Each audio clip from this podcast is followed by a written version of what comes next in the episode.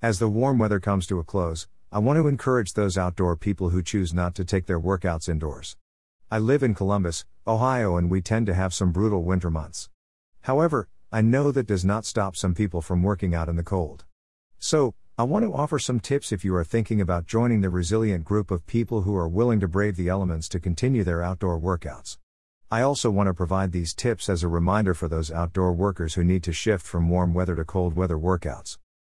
First and foremost, cold weather workouts require layers of clothing, but not just any clothing. You need to switch from cotton blends to synthetics. Cotton clothing is best for summer workouts. We will talk more about that when we discuss tips for summer workouts. Back to winter clothing. It is good to wear layers when you go outside to work out because as your body temperature rises, you can carefully remove the layers, and when you are finished working out, you can put the layers back on if you are still outside. Exercising causes you to sweat, and cold temperatures cause you to lose body heat. When you sweat, your clothes get wet. Your workout clothes need to provide adequate ventilation of the sweat. Evaporation needs to happen so you don't have wet clothes that are causing more heat loss.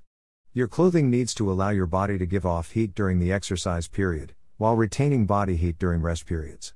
You also need proper footwear that provides cushioning, support, and flexibility.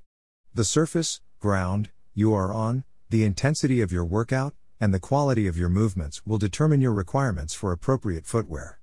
Last, but certainly not least, you need to have your head covered to protect you from additional heat loss. When the rest of your body is clothed in cold weather, heat will escape through your head if it is not also covered. WebMD here are some safety tips. If you start to have any symptoms of hypothermia, stop exercising and find a warm shelter to raise your body temperature. Hypothermia happens when there is a drop in body temperature below 97 degrees Fahrenheit or 40 degrees Celsius. Symptoms include shivering, tingling, numbness in fingers and or toes, and a burning sensation in your nose and ears. If moving to warm shelter does not improve your symptoms, seek medical attention.